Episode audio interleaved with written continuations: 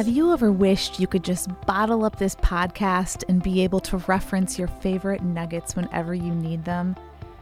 That's exactly why I wrote Parenting with Pride. It's filled with all of the stories, tools, and wisdom of Just Breathe, plus so much more. I cannot wait to get this book to you, and it will be available to ship on May 14th. But you can pre order it now on your favorite online bookstore or click the link in the show notes. If you have a favorite independent bookstore nearby, ask them to order it. It is perfect for their Pride Month campaign. As much as I love bringing you this podcast, this book, Parenting with Pride, Unlearn Bias and Embrace, Empower, and Love Your LGBTQ Teen is next level. Part instruction manual, part warm hug. It is what every parent, ally, and open minded, curious listener needs. Order it today.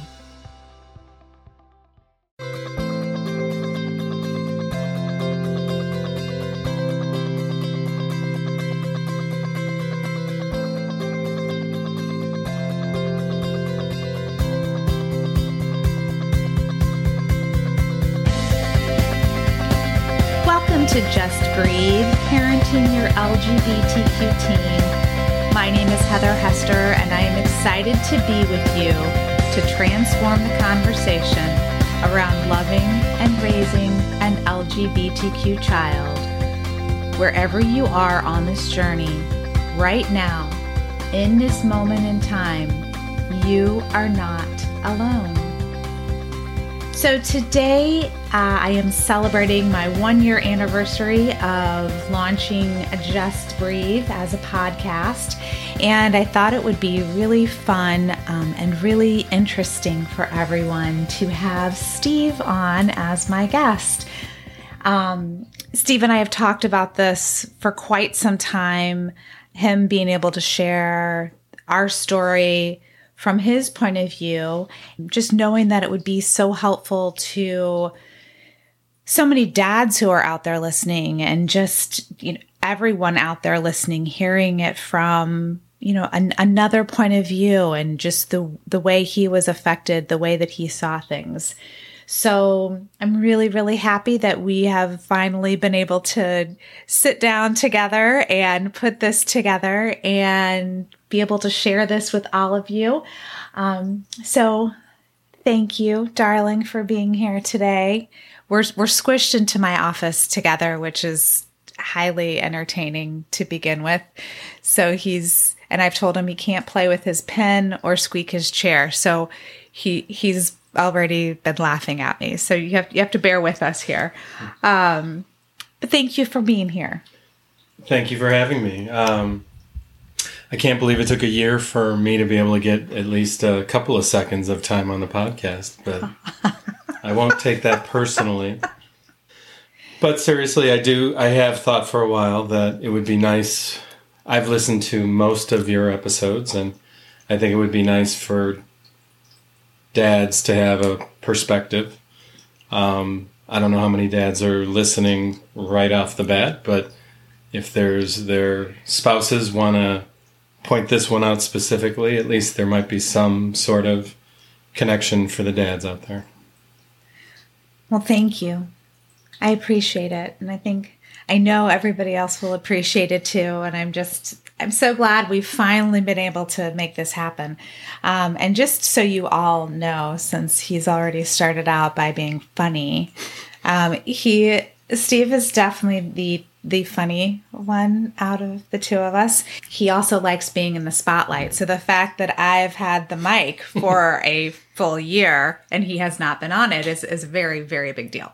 But anyway, he this will be exciting. I'm so excited to have him share because obviously we've been through all of this together, but his perspective is just quite beautiful and extraordinary.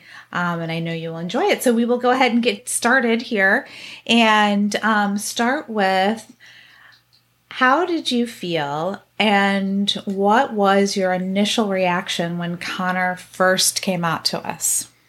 Well, first, as a disclaimer, at some point during this Q and A, there's a decent chance I'm going to get pregnant pause, choked up.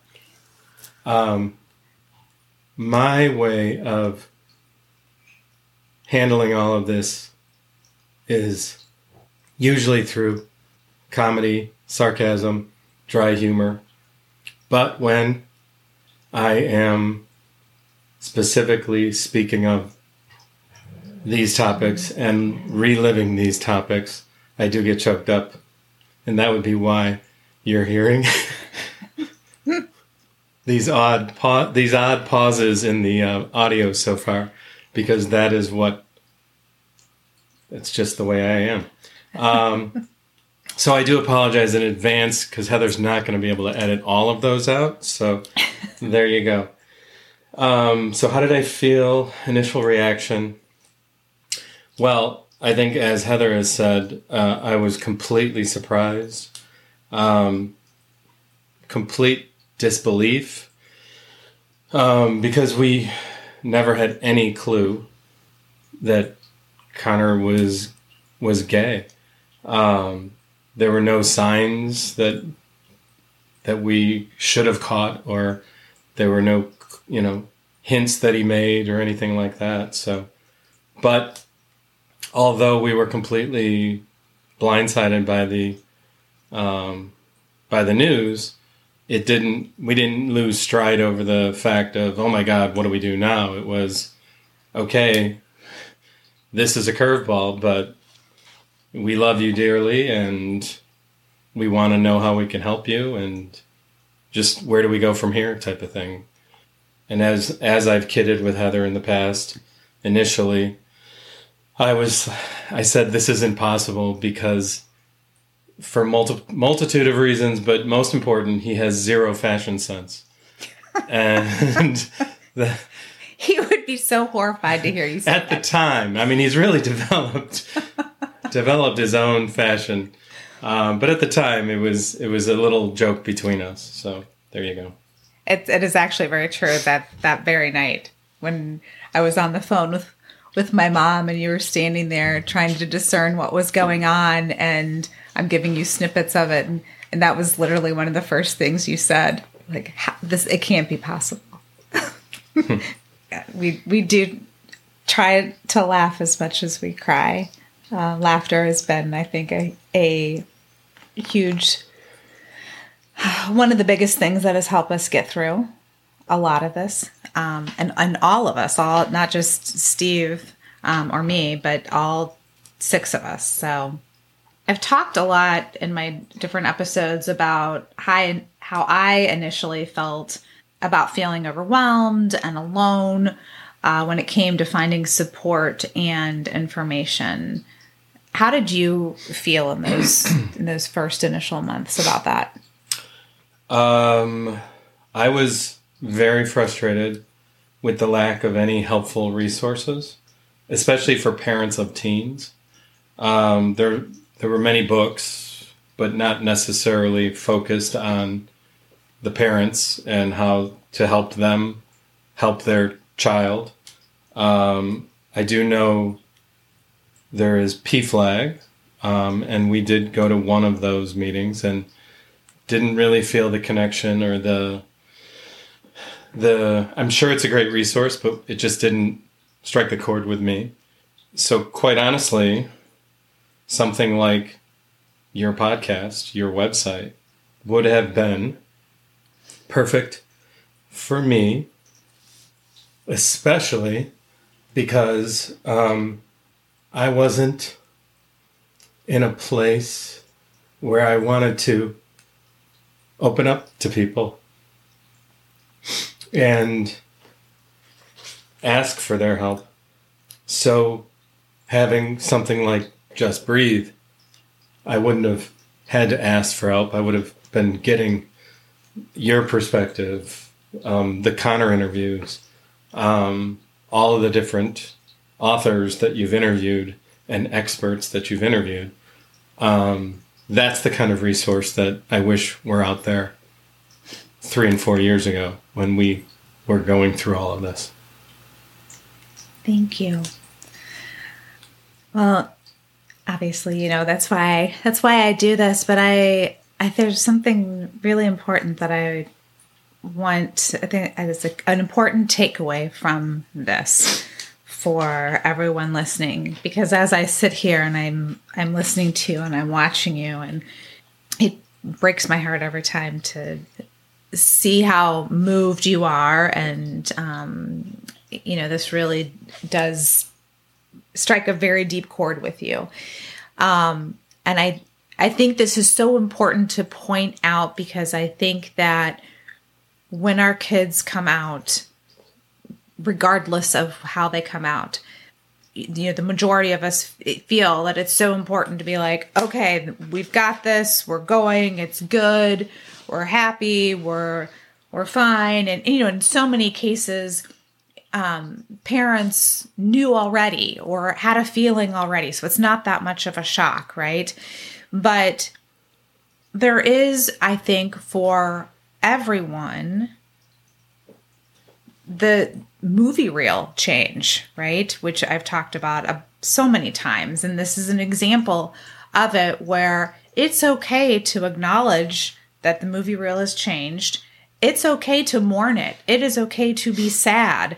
Being sad that it has changed, being, you know, frustrated and having all of these emotions that are other than, I'm so excited it's not a bad thing. This is actually very, very good and very healthy. So as I sit here and, and watch Steve and listen to him, and I think this is really important for everybody um, to hear because this is a a good and healthy expression and especially knowing you know we're we're four years into this and you all have heard from connor and um you know we're all pretty open about how all of this has worked. So anyway i just wanted to add that in there really quickly. So oh, wait one other oh, thing. sure.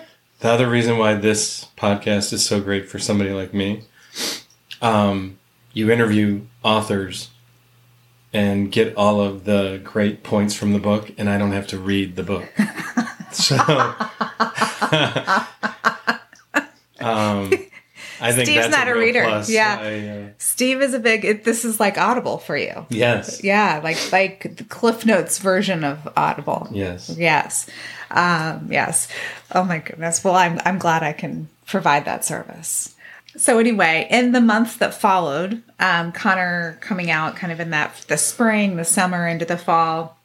What were your thoughts and observations of how Connor was working through his coming out process?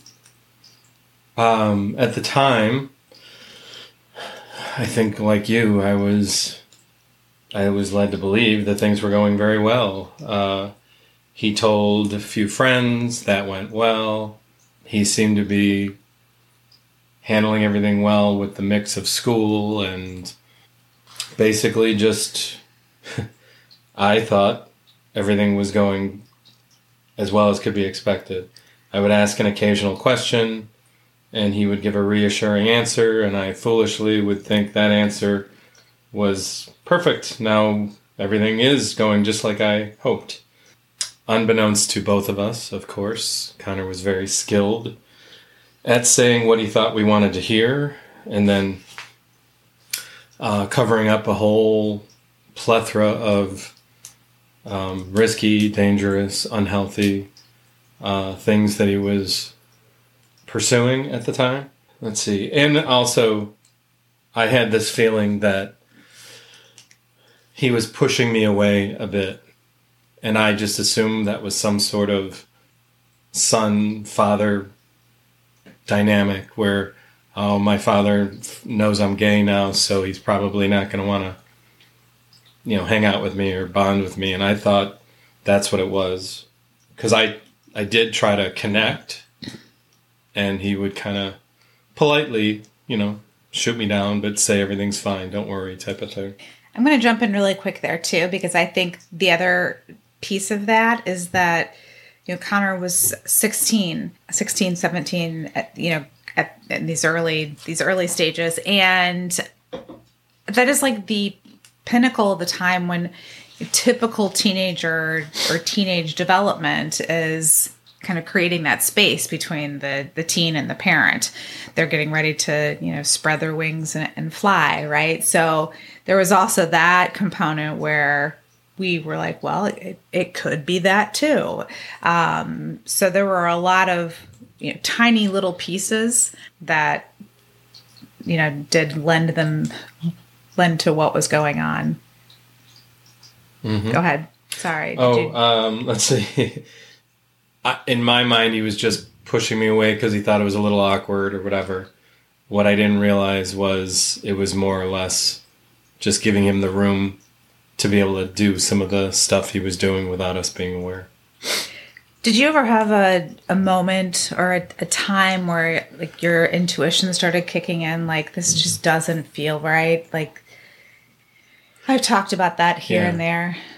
You definitely had a much better intuition for that um, because you spent so much time, so much more time talking with him in great depth. Um, and like I said, it was with me, it was much more at the time. Thankfully, things have come full circle and I'm able to have nice conversations, long, you know, um, meaningful conversations with him now. But at the time, even if I tried or when I tried to come up with a couple of things like, hey, this sounds like a good topic to talk to Connor about, he really wouldn't spend much time answering it, wanting to talk about it. So I didn't get the same type of intuition you got that there was trouble brewing. That's for sure. That that was something else. I know the night that I finally looked at Connor's phone, you know, after many weeks of my my intuition telling me something was wrong, um, that night is completely etched in my memory, and it will be, you know, forever and ever. What is your memory of that night and then the month that followed it? Um, I would say I was uh, sick to my stomach when you first came down and told me what you had discovered. I was in absolute shock, 10 times more shock than when he first came out to us. I had, uh, I felt fury for the people who were taking advantage of Connor. And then also utter sadness and despair for him and for that it had spiraled so far out of control. Um, that was that night. and then the following month, at least at the beginning, a lot of my mindset was wanting revenge against the people that took advantage of him to punish them, constantly worrying about him, frustration over the fact that Connor he was that was a stage when he the only thing he knew about the uh, gay community was what he had learned online and that he felt he knew everything that there was to the gay community because of these seedy people that manipulated a teenager. I would say that was that was that month was just wanting him to understand that there was a whole nother wonderful world out there that he just wasn't giving a chance to and instead bogging down with this bad stuff. Right. And I wonder too. I remember I felt like we were scrambling so much to really kind of figure out where his lies stopped and the truth began, so we could really figure out what he what he needed, um, where you know how we could help him, um, and and certainly again you know he he didn't necessarily want help at, initially. Um, he was understandably angry. I just remember, you know, feeling that whole month like like everything was just unraveling, and and I was working really hard to like keep it from completely falling apart. And it was like we just kept learning new information and okay, what do we do with this? And and the whole, you know, scramble to what kind of help does he need? And then, you know, meeting with an ed consultant and oh my gosh, he has to go away and oh this is this is how you know realizing how incredibly dangerous as we learned more and more it was just so much information. Is that just me? Yeah like, it was it was difficult to try to i mean we had three other kids my own company and trying to keep everything sort of together. And the whole time like you said connor never at least up until the time when we finally went to Newport, Connor never felt like he even needed any of our help with mm-hmm. any of mm-hmm. that. He thought he had it all under control and he knew what he was doing, and we were overreacting. Mm-hmm. Um, I just wish there was some resource for teenagers to that they would rely on. I mean, because I do remember you tried to connect him with one of his old grammar school teachers that was out as being gay, and Connor thought he was the greatest teacher back way back when. So this would be wonderful, but he didn't want the help of people in the know, like positive, po- yeah. positive influences, and I think that's the biggest thing. He didn't want it, and and and he's I mean he's talked about that a lot too about how once he once he realized that you know there is this big beautiful world out there right that that he was in the darkest corner, the you know the underbelly at this point of the gay community, but um, also uh, you know people and resources, and he didn't want any of it. He didn't want therapy. He didn't, you know, he knew how to game that. He knew how to game everything. So it was a really tough spot to be in. The first person in the in the gay community that he actually listened to as a good resource was Daniel at Montford. Mm-hmm. That's when he finally opened his eyes to the fact that there is another world of of the gay community that's actually nice and caring and wonderful. But that was how many? That was a year into the over a year roller coaster ride. Yeah. And I think that was all part of the like his self-loathing. You know, he had such intense self-loathing and was so angry that he didn't feel like he deserved anything good for quite some time. So you had the unenviable and heart wrenching experience of flying with Connor out to, California to Newport Academy and, and dropping him off there. And I know this is a really hard question for you, but I think it's really important to share with everyone because that was horrible. Yeah, um, it was. It was nerve wracking. Uh, very little sleep the few days before and then during. Um, always on edge with worry. Um, what if he tries to sneak off? Even, for instance, when he would go to the washroom at the airport or at the restaurant we were at. Like, if it took too long, a little bit of panic um, would jump in.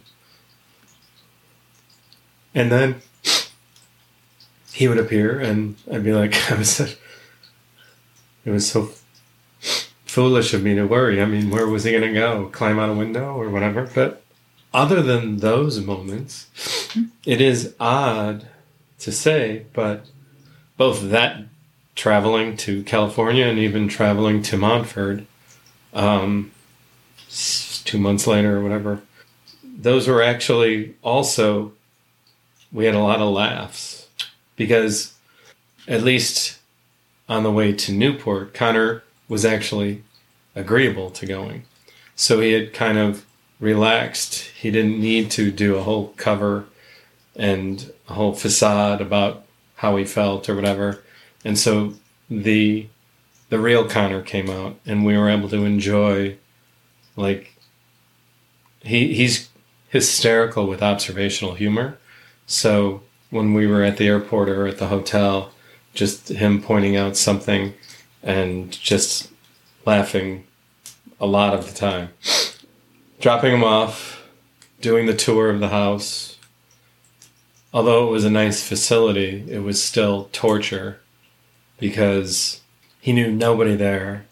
You could see the nervousness and the fact that this is our was he 16 or 17 then 17 our 17 year old um, just being dropped off with a bunch of strangers.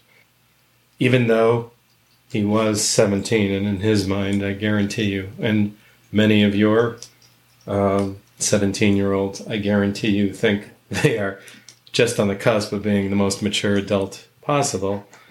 Um, he was still this little boy who was incredibly scared and also who was trying to be incredibly strong um, for my benefit. Then, of course, going back to the hotel, I probably sobbed for for hours.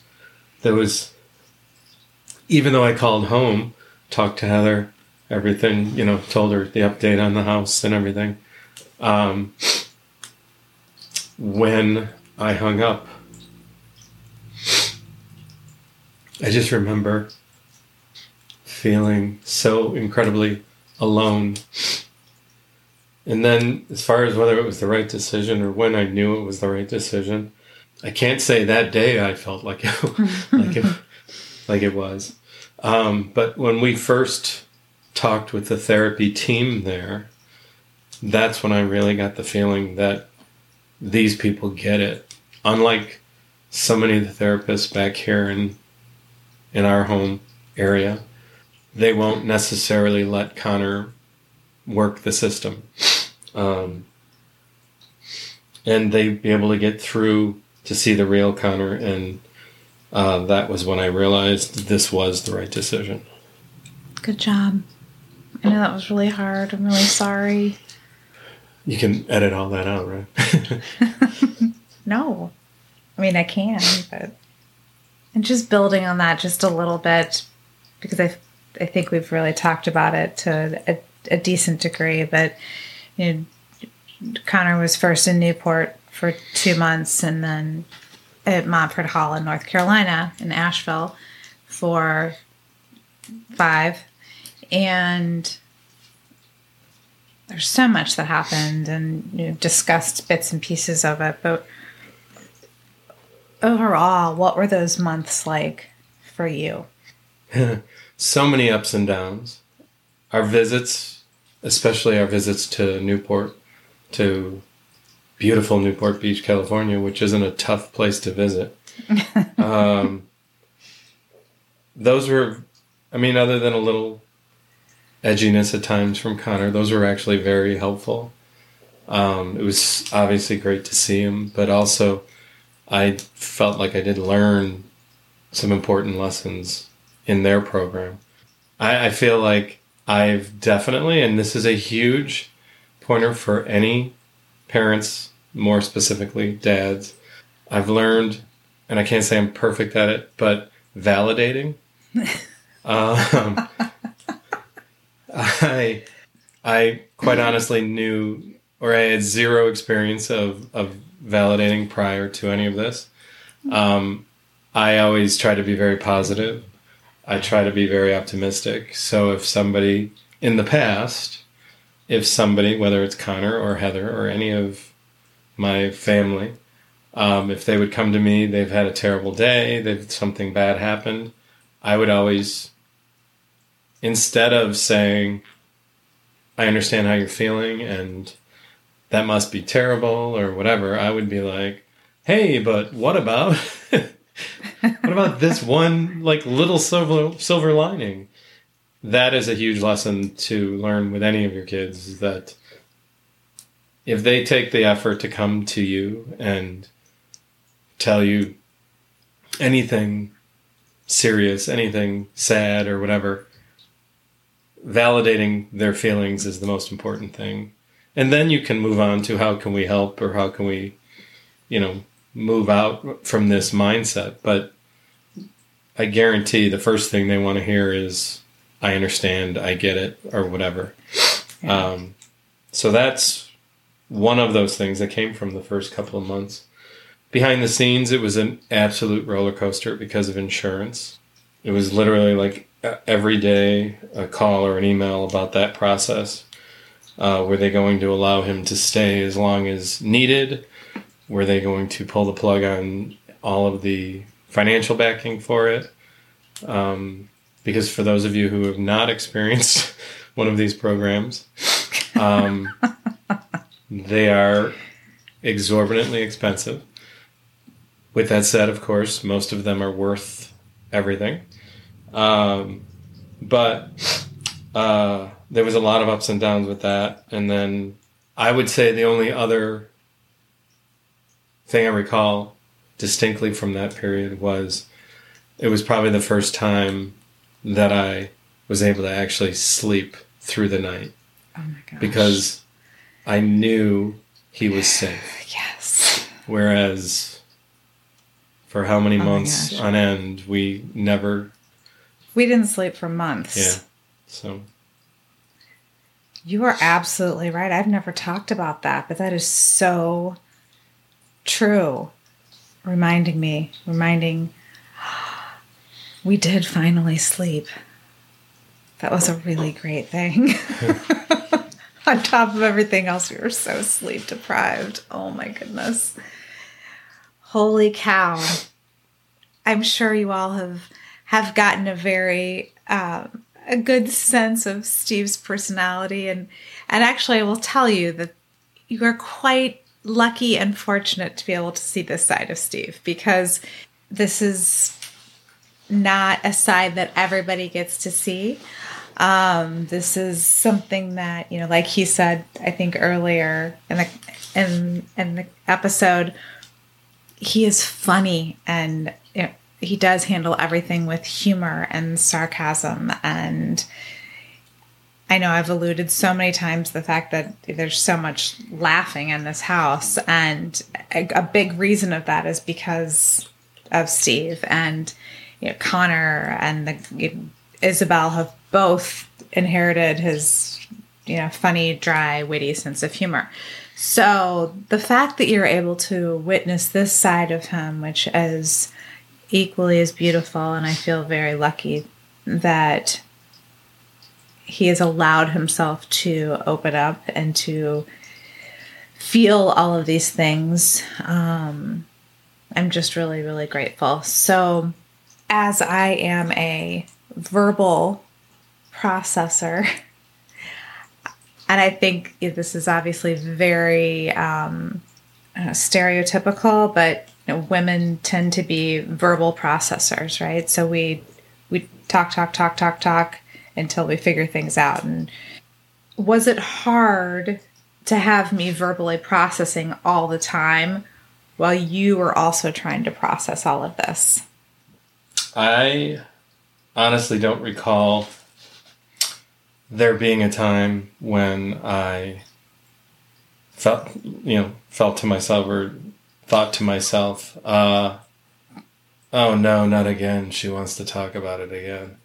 Um, because honestly, it was the most important thing in the world for for us and for our family. So, no, I never felt like you t- you ver- you verbally tried to go through it too often. um, I would say uh, you know, it, it was if you were bringing it up, there was a chance there was also some new information I wasn't aware of too, so that was helpful.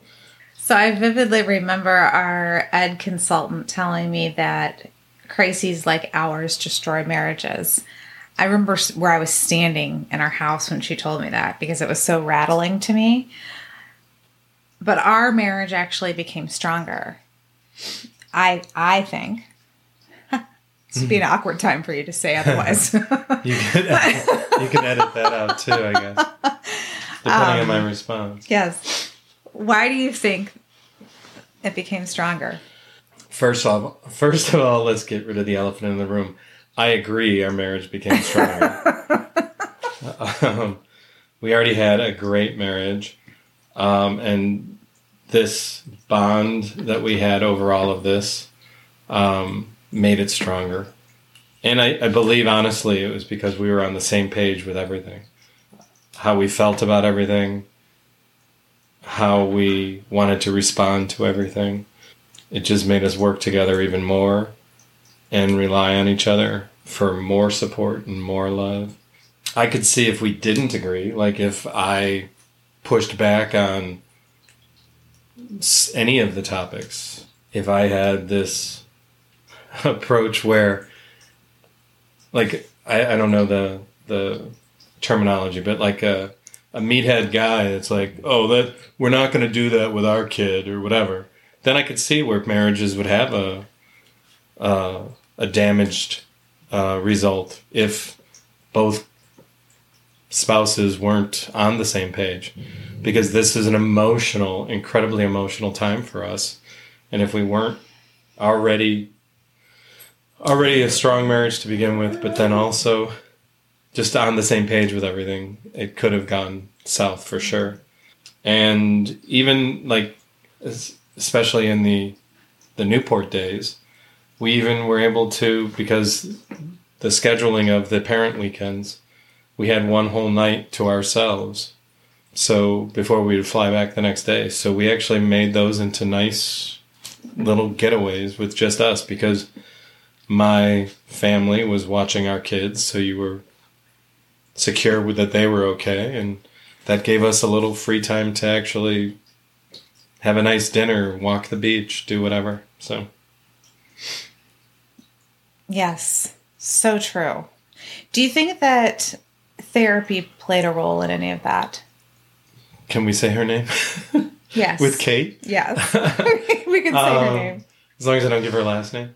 Uh, for Kate, who handled, I would say it was more couples therapy than family therapy. But uh, yes, I believe Kate was helpful because if there ever were times where one or one of us didn't necessarily necessarily see eye to eye on this, um, Kate was a very good um, help in bridging the gap and for some perspective. Like if one of us felt a certain way, she was good at letting the letting that person at least keep an open mind about what the other person was thinking or whatever.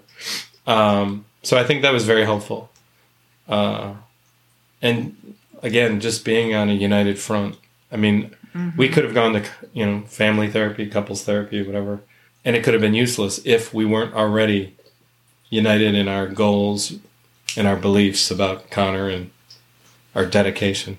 So I think that's a very valid and important point. I just thought I would bring that out because you know over time, course, I had already been seeing Maureen for a number of years, and then we started seeing Kate um, a month or two after Connor came out, and then you started seeing your therapist about a a year later. So it's super helpful just for I think all these pieces kind of worked together and being being able to work through things and become educated and find support and find information. So at what point if any were you able to relax and just go with the flow? Or have you been able to relax. yet? Wow. um, I would say yes. I'm, you know, definitely capable or uh, more prone to be relaxed. Four years in, when Connor was at Newport, and even when he was at Montford, even though there were some emotional ups and downs in both processes. Um, I was able to relax more so, again, as I said earlier, because he was safe and hopefully because he was learning, especially when he, both places, I felt like he was learning some important life lessons.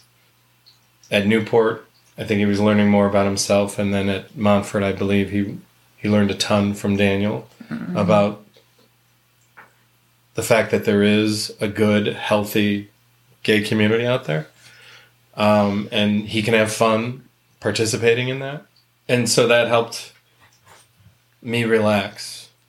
And then you know, going there and visiting him every time was also nice. So I, I, I learned to go with the flow pretty well with that uh, during those days. Um, now, uh, I am more inclined to be relaxed with Connor, or because Connor is seems like he's turned the corner. That doesn't mean I doesn't mean I have this this uh, idea that there's not going to be any more bumps in the road or any other issues that we have to be incredibly worried about. Um, but he seems to be, as you've mentioned, so much more comfortable with himself, so much more in love with who he is, that he feels more comfortable being honest with us. And even when that honesty is something he knows we don't necessarily want to hear, he's willing to be honest. And that's all I can ask. Right. Um, if he has a bad day, if he does something that he regrets, rather than just covering it up, actually bringing it to us and telling us, you know, I'm frustrated with myself because of this, and or I'm worried about something. Um, and he wasn't doing that during the the roller coaster ride of the first two years, three years. So, yeah, it's very, very true. We have a family group chat since Connor's in New York, and um, we all, you know, have things that we want to share on a weekly basis. And so it's an awesome place for everybody to kind of chime in. And there's very entertaining banter that goes back and forth. But of course, since right now is the age of COVID, Connor has only one class that's in person, and he's currently his dorm is in Manhattan and his in person class is in Brooklyn. So this was about a month ago, and he was you know, texting in the group chat about how he's so frustrated. You took the train to Brooklyn, you know, all all these things. Um, the class, the class got canceled. The cl- yeah, the class got canceled. Something else happened, and and everybody's chiming in on the group chat. Oh, well, go get a coffee. Well, you know, stop by and see a friend. Well, do this. And he finally says, "I just need for you guys to validate my bad experience." and we were, I mean, laughing so hard because th- this is just part of this and the fact that he can verbalize that and not only has he learned how to really verbalize his needs and like steve said we've learned how to do this so much better and really pay attention.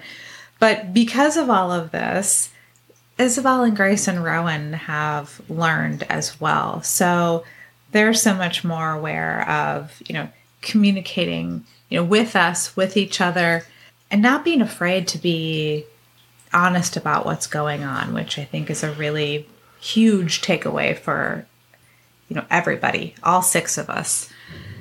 So when you think about these past four years, this is a, a wacky question that I've come up with here for you. But what kind of visual would you use to describe the past four years of our life, our lives? Um, okay, okay. Uh, this might take a little bit for you to get the visual, so bear with me. But also, being a Miami Hurricane myself, I, I like this analogy. um, it's like living on a Caribbean island, and it's hurricane season all year long. So there's the calm before the storm when everything seems okay, but then slowly another storm develops and it's coming straight towards your island and it's overwhelming. Then you spend time cleaning it up, picking up the pieces after the storm, and then the next cycle starts again. That's kind of the way. It's it's as though you lived in the Caribbean island only during hurricane season. I think that that's very that's a good visual. It's yes. That is uh for sure how it felt and being on all the time and so hypersensitive and hyper alert and when you were talking about being you know worried you know and connor would go up there's the goodness when you were at the airport taking him to newport going to the bathroom you know and being worried. There are still times where things happen that i know he's in a far different place and he's doing so well but he'll say something or do something and i am still triggered. Um when you know when i am outside i still walk over to look at his bedroom window because i am so scarred. So i think that's a good one. I like it so i just want to wrap up today with um general words of advice question you know we you and i have grown a lot as parents together and as people individually can you share a few of the biggest areas of growth that you see? And what advice or words of wisdom or comfort can you share? There's three things that I wanted to give as words of wisdom or as advice more to the dads out there. Top of the list is find a therapist. Never think that you're strong enough that you don't need extra help or support. Heather and others, including Kate, um, kept telling me that it would help. I never felt it was necessary. I didn't like the idea of sharing my feelings with a stranger. I felt like I was doing just fine. And like I said, especially for the dads who are listening, or if the moms want to make their husband listen to this section, um, many of you feel won't feel like opening up to your buddies about something sensitive like this, like your LGBTQ child. A therapist is a great outlet for you. I thought I was doing perfectly fine until I completely lost my temper and yelled at a an employee at my office over something very small, very minor. And that's actually when I realized I needed to take everybody's advice and find a therapist. Uh, I was very lucky to find the one. Well, Heather found the the the one that I've been speaking with off and on for for I don't know how long. Two and a half years. I, uh, okay, if it's that long. Um, the key is also understanding. I see Ed. Well, before COVID, it was like once every two weeks or once every three weeks. It's not something that you need to be like, okay, it's Thursday, I've got to go to the therapist. If you're not comfortable with the concept, it's okay to just go when you feel you need a little extra help or something's been bothering you. During COVID, I, I honestly have not talked to Ed as often um, because I'm not a big fan of the Zoom call at this point. Um, but once things get hopefully back to normal, whenever, I'm sure I will go back and speak with Ed. And it's and at this point, it's become. At the beginning, it was literally 50 minutes of Connor conversation. But now it's, hey, how's Connor doing? Quick touch upon that. And then any other stuff going on. It could be work, it could be my own family, my own parents, any of our other children, or on that rare occasion, it could be something with Heather. But, uh, but again, I think that if there's any takeaway, that is, oh, goodness. other than learning to validate, That would be the second most important thing that I learned in this process, which is, you know, it's good to have a therapist, even if it's just once a month you speak to this person. So, oh, number two, a lot of times during the ups and downs of the coming out process and the journey that your child is going through, you're going to feel tired, mentally exhausted, just, you know, needing a break. And then at that very moment, something might come up that's that kind of triggers to you that that's a, a suspicious statement or that doesn't make sense.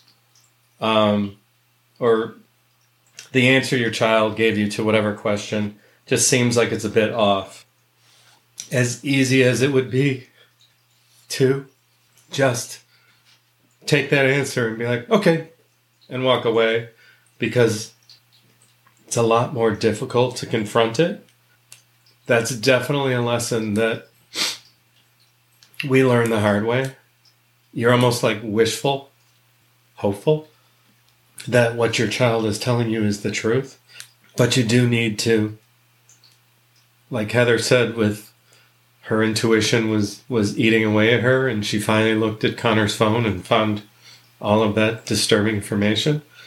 You do need to be brave and trust your spidey sense for for those of you who are not Spider-Man fans. Um, just trust your intuition that something's wrong and don't ignore it because that's when things get worse.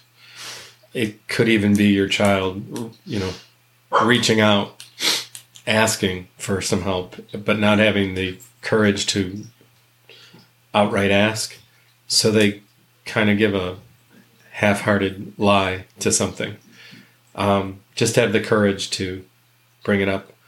And in my case, I would bring it up to Heather because I wasn't fully sure if I was thinking, you know, if it was coming out right or whatever. And then we would approach Connor about it. But that took a long time because, like I said, the easy way out is okay, good to hear, and head on out. The last bit of advice, um, at least when you're not in the middle of a pandemic, uh, is if there are any opportunities for you to take your child on a trip, a long weekend, anything where you can have some good one on one time without a whole bunch of interruptions, uh, jump at that. As Connor, as Connor got older, uh, his taste changed where we really didn't have much in common. And I would even like say to him, "Hey, let's try to do something. What do you What do you want to do?" And he would tell me like, "Oh, well, I really like EDM music," and I'm like, "Oh, okay, let's totally go see, let's go see a show." Um, but so that never really worked out because I love sports. Connor couldn't care less about sports, so it was tough to find that connection. When I took him to Miami the real Miami, for those of you who know of Miami of Ohio, I mean Miami Hurricanes. Um,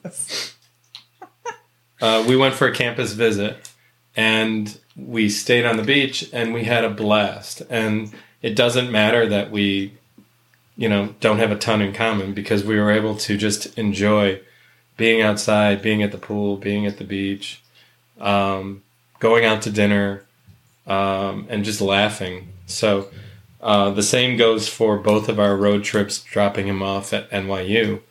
Um, normally, a 15 hour drive is not a highlight of anybody's uh, life, but those were a lot of fun. Um, we would stay overnight at a hotel somewhere along the way and go to dinner and just laugh a lot during the drive. So, um, even if you think you don't have a ton in common, if there's an opportunity for you to do a, a little weekend getaway or whatever, where it's just one on one time with you and your child, I suggest you jump at that opportunity.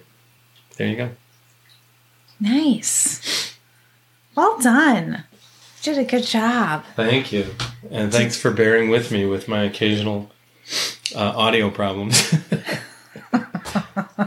Not audio problems.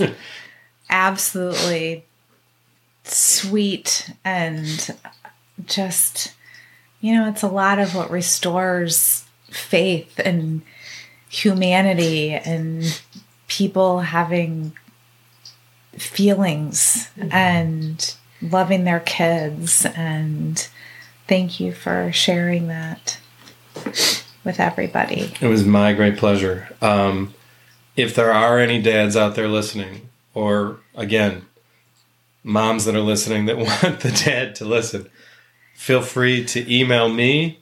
I'm happy to answer any questions. Heather will put me on the resource page. I've heard her talk about that before. Steve will be in the show notes. Yes, I will put his email in the show notes for sure. Um, so and and he means that absolutely. He's not. He wouldn't say that just to be polite um, because he doesn't typically like to answer his phone or emails. So um, he does. He does mean that one hundred percent. So thank you. Thank you for doing with this with me, darling. My pleasure. It was super fun and just so excited that this is how we're celebrating the one year anniversary of Just Breathe. This is pretty awesome. You finally, you finally got me on. I here. finally Yeah. booked you on the show. it's, it's exciting. Um, and I just want to thank everyone out there so much for joining us today and for listening and just your reminder to just breathe, to take those few minutes every single day to focus on your breath and to calm and center yourself. Just like Steve said just now, you can email him. You can email me at any time with ideas, with feedback, with questions. Both his email and my email will be in the show notes.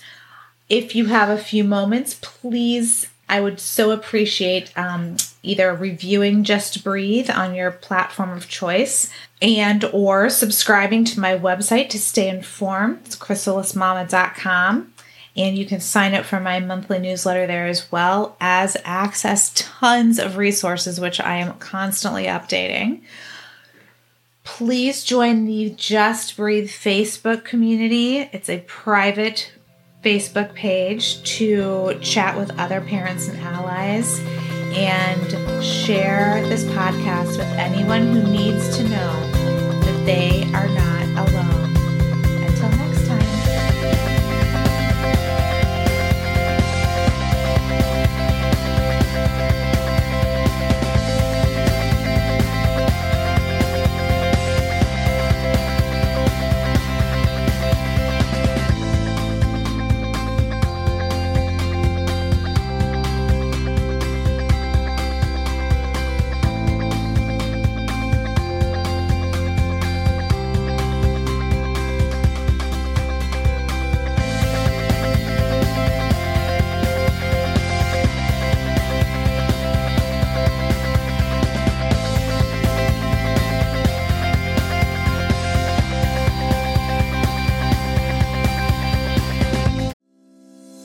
the thought of using pronouns respectfully or understanding certain terms in conversation make your palms sweat a little? No one likes that deer in headlights moment. So many of you have emailed me with questions on this topic, so I thought I'd put together a free guide so you can have all of this info just a click away. Pronouns Made Easy covers pronouns, of course, but also includes information on some of the most common confusing words and concepts, as well as a list of timely resources. Who can say no to a free lifeline, right? Just click on the link in the show notes or on the gorgeous graphic on the Chrysalis Mama homepage, and a free copy of Pronouns Made Easy and a huge sigh of relief will land in your inbox.